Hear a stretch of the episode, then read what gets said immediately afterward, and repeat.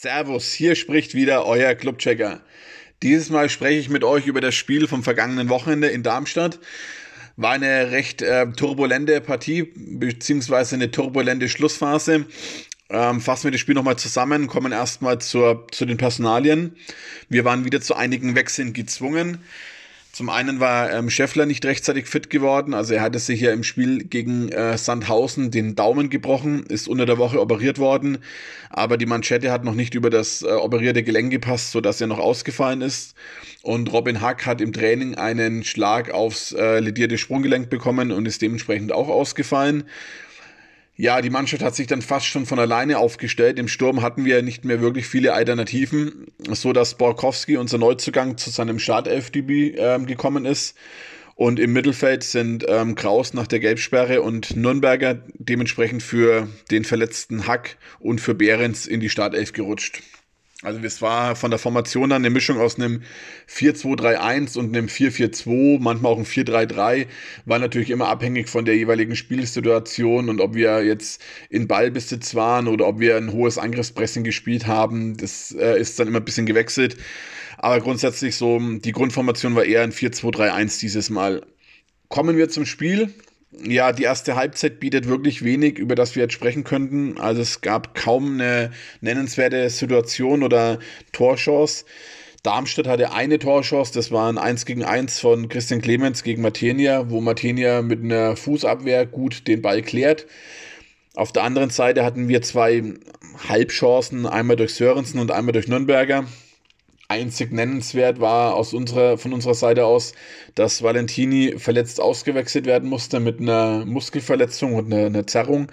Und für ihn dann Olli Sorg ähm, ins Spiel kam, der ja dann im Laufe des Spiels noch für Schlagzeilen gesorgt hat. Kommen wir später dazu.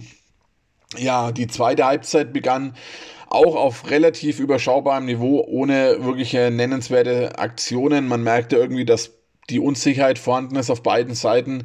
Keiner wollte einen Fehler machen und hat so irgendwie das letzte Risiko vermieden. Also auch da ist erstmal nicht wirklich viel passiert. Ähm, hier und da meine Schusssituationen auf beiden Seiten, ohne dass es jetzt richtig gefährlich wurde, so dass die äh, Partie so vor sich hingeplätschert ist. In der 70. Minute haben wir dann ähm, das zweite Mal gewechselt und Fabian Schleusner kam für Dennis Borkowski ins äh, Spiel. Und es dauerte dann sechs Zeigeumdrehungen, bis äh, Schleusener das erste Mal zugeschlagen hat. Und zwar wirklich das erste Mal in der zweiten Liga für den Club, weil das einzige andere Tor, brauche ich ja eigentlich nicht erwähnen, war in der Relegation in Ingolstadt. Ähm, es war eine, eine Situation, Handwerker hat geflankt auf Dovedan. Dovedan hat den Ball ähm, aufs gegnerische Gehäuse verlängert. Ähm, der Keeper Marcel äh, Schuhen hat den Ball dann noch abgewehrt und Jetzt kann ich es endlich mal sagen, Schleusener steht da, wo ein Stürmer stehen muss und hat den Abpraller dann zum 1 zu 0 eingenetzt. Es war in der 76. Spielminute, wie gesagt. Ja, danach hat sich natürlich die Spielsituation auch wieder etwas verändert. Wir haben noch zweimal gewechselt, sind etwas defensiver geworden, haben uns auf die Verteidigung beschränkt und waren dann schon eher ähm, ja sehr tief gestanden, haben unsere Pressing-Situationen komplett äh, eingestellt und wirklich nur noch äh, verteidigt. Also es war dann am Ende eher sogar ein 5-4-1, was wir da gespielt haben. Und wir standen schon sehr tief. Dadurch hatte natürlich Darmstadt die ein oder andere Möglichkeit. Ähm, ja, dann kam es in der 88. Spielminute dann zu einer Situation, da wurde es dann wirklich dann endgültig turbulent. Flanke aus dem Halbfeld. Martinia kommt raus. Da ist die erste Frage, muss er da rauskommen? Aber er kommt raus, ähm, kann den Ball aber dann nicht festhalten, lässt den Ball wieder fallen und ähm, Seidel schießt dann aufs Tor und äh, Sorg klärt kurz vor der Linie den Ball. Schiedsrichter Thompson hat sich sehr schnell festgelegt, hat ähm, Handspiel gepfiffen, dementsprechend Handelfmeter und die rote Karte gezückt. Ja, dann äh, lehnt man sich zurück und denkt sich, naja, es gibt ja noch einen Videoschiedsrichter, der wird sich das schon nochmal anschauen und dann äh, gegebenenfalls die Situation zurücknehmen. Und dann hat es ein paar Minuten gedauert. In der Zwischenzeit habe ich leider mitbekommen, wer im Keller in Köln saß. Es war nämlich äh, unsere altbekannte Bibiana Steinhaus. Ähm, und da habe ich dann schon nichts Gutes ähm, mehr erhofft. Und so kam es dann auch. Also sie ist äh, sie hat den Schiedsrichter Thompson nicht geraten, äh, das, die Situation nochmal anzuschauen, sondern es ist beim Elfmeter und der roten Karte geblieben. Ja, jetzt zieht sich das so durch wie ein roter Faden. Bibiana Steinhaus und der FCN. Also es gibt da durchaus die ein oder andere Situation in der Vergangenheit, äh, über die man sprechen kann. Ich habe mal ein paar äh, Situationen rausgesucht. Das war einmal der 31.08.2013, Club gegen Augsburg. Ähm, da war sie die vierte Schiedsrichterin an der Seitenlinie und sie hat maßgeblich die gelb-rote Karte für Pinola damals initiiert und mehr oder weniger schon gefordert, weil der Feldschiedsrichter damals in einer Situation ähm, keine Karte geben wollte und äh, der gelb verwarnte Pinola eben dementsprechend hätte weiterspielen dürfen. Am 2.11.14 äh, hat sie den Club gegen St. Pauli gepfiffen. Das Spiel hat äh, mit, äh, ist mit 2 zu 2 geendet. Da gab es gleich zwei Situationen, die sie für uns zurückgepfiffen hat. Einmal ein Tor ähm, und einen Elfmeter. Also das Spiel hätten wir eigentlich ja 3 zu 2 oder 4 zu 2 gewonnen, je nachdem, ob wir den Elfmeter verwandelt hätten.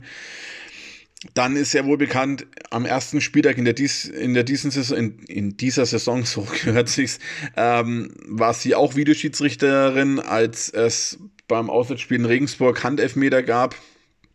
Den hat sie ja auch maßgeblich initiiert. Wenn man dann bedenkt, dass sie einen, eine Woche später beim ersten Spieltag in der Bundesliga ebenfalls Videoschiedsrichterin war beim Spiel Stuttgart gegen Freiburg und dort äh, eben bei einem glasklaren Elfmeter nicht eingeschaltet äh, ist oder ja, also da muss man sich schon langsam fragen. Es zieht sich, wie gesagt, durch wie ein roter Faden, was sie einerseits beim Club treibt, andererseits als Videoschiedsrichterin für Leistungen abliefert. Und hätte sie diese Leistungen bei einer anderen Mannschaft etwas südlich von Nürnberg äh, in Nordösterreich so betrieben, würde sie schon lange nicht mehr pfeifen, zumindest diesen Verein nicht mehr. Da glaube ich, äh, wissen wir alle Bescheid, wie der Club, welche, welche Lobby der Club beim DFB hat. Also haken wir das Thema ab. Es war definitiv äh, kein Handelfmeter. Ähm, es war ganz klar, es gibt hier die sogenannte T-Shirt-Linie, also sprich in dem Bereich, wo die Ärmel des Trikots sind, ähm, wenn dort der Ball hingeht, dann ist es eben kein Handelfmeter, zumal ja Sorgs Arm angelegt war und der Ball ja seine Brust berührt, wahrscheinlich natürlich auch die Schulter und den oberen Bereich des Oberarms, aber wie gesagt, der Ball war sicherlich im Bereich dieser sogenannten T-Shirt-Linie. Also definitiv kein Handelfmeter, definitiv keine rote Karte. Aber es ist dabei geblieben. 90. Minute 1 zu 1 ähm, durch eben diesen Handelfmeter. Ja, und was dann danach passiert ist, ist ja eigentlich schon fast nicht mehr mit Worten zu beschreiben. Also es war wirklich unfassbar. Die Pointe des Spiels äh, kam dann in der 92. Spielminute. Martinia wahrscheinlich mit gehörig Wut im Bauch, ähm, hat dann einen, einen Abschlag ewig weit nach vorne gedroschen. Der Ball ist irgendwie Mitte des Darmstädter ähm, Spielhälfte dann irgendwo nochmal aufgerupft und flog Richtung Strafraum der Darmstädter. Und dann, ja, passiert die unglaubliche Situation. Also, das ist wahrscheinlich das Eigentor des Jahres oder des Jahrzehnts oder wie auch immer. Ähm, Rapp möchte den Ball zum Keeper zurückköpfen. Er, man sieht es ganz, ganz deutlich auch. Er, er blickt sogar noch mal ganz kurz hoch und schaut, wo sein Keeper ist, um im nächsten Moment dann einen Kopfball anzusetzen, der viel zu hoch angesetzt war und dementsprechend über Marcel Schuhn, der herausgeeilt war, drüber ging und ins eigene Gehäuse reingeflogen ist. Ein wunderschönes Eigentor. Ähm, und ja, der Blick von Marcel Schuhn war Weltklasse. Also Rapp hat sich gar nicht zurückschauen trauen und Marcel Schuhn hat ihm angeschaut, als wäre hier im falschen Film. Also sensationell, 2 zu 1 für uns. Äh, wie im Hinspiel trifft Rapp per Kopf in der Nachspielzeit. Im Hinspiel eben für der, zum 3 zu 2 für Darmstadt, dieses Mal zum 2 zu 1 für unseren Club. Und ja, das Spiel hätte sich leider fast nochmal ähm, gedreht oder zumindest äh, wäre fast noch der Ausgleich gefallen. Das wäre dann wirklich die Poande der Poande geworden. Nämlich es war wieder Marcel Schuhn, der nach, äh, bei der Ecke von Darmstadt in der 96. Spielminute dann mit vorne in unserem Strafraum war und naja, eigentlich das Ding schon machen kann. Also er haut dann mehr oder weniger über den Ball drüber, streift ihn noch leicht, sodass ihn Martini halten kann. Aber wenn er den Ball trifft, dann schlägt er ein wie sonst noch was. Und dann steht es noch 2-2 und dann ist eben der Keeper dann wirklich auch an dem Tor beteiligt. Ähm, ist zum Glück nicht passiert, sodass wir dieses Spiel dann mit ähm, 2 zu 1 gewinnen konnten. Natürlich aufgrund der Schlussphase äh, glücklich, ganz klar. Und es war insgesamt sicherlich auch ein Spiel, wo ein Unentschieden gerecht gewesen wäre. Aber sei es drum, wir brauchen die Punkte dringend und äh, wir nehmen diesen Sieg jetzt auch so mal mit. Zumal ja, wie gesagt, der Elfmeter lächerlich war. Kommen wir damit zum Clubcheck und da möchte ich mit dem Zitat von äh, Robert Klaus beginnen. In den letzten Wochen waren wir oft der Baum, heute waren wir mal der Hund. Das fasst es wirklich sehr gut zusammen. Wobei man trotzdem auch noch auf die spielerische äh, Leistung zurückkommen muss. Grundsätzlich, es war ein Spiel auf sehr überschaubarem Niveau. Das muss man schon sagen. Aber wir waren von der Spielanlage nicht mehr ganz so lethargisch und statisch wie in den vergangenen Wochen, sondern wir waren griffiger, aggressiver, haben zeitweise auch ein ganz gutes Pressing gespielt, so dass man schon davon äh, sprechen kann, dass unsere Spielanlage wieder etwas besser war. Ähm, ich möchte ein paar Einzelbewertungen äh, treffen und ein paar Spieler hervorheben. Einerseits mal äh, Nikola Dovedan, der hat in den vergangenen Wochen zu Recht sehr viel Kritik bekommen. In diesem Spiel war er, ja, endlich mal deutlich verbessert. Er hat vor allem, und das ist schon erwähnenswert, ähm, sehr gute Zweikämpfe geführt. Also das äh, muss man schon hervorheben. Und er war natürlich auch maßgeblich am 1 zu 0 beteiligt.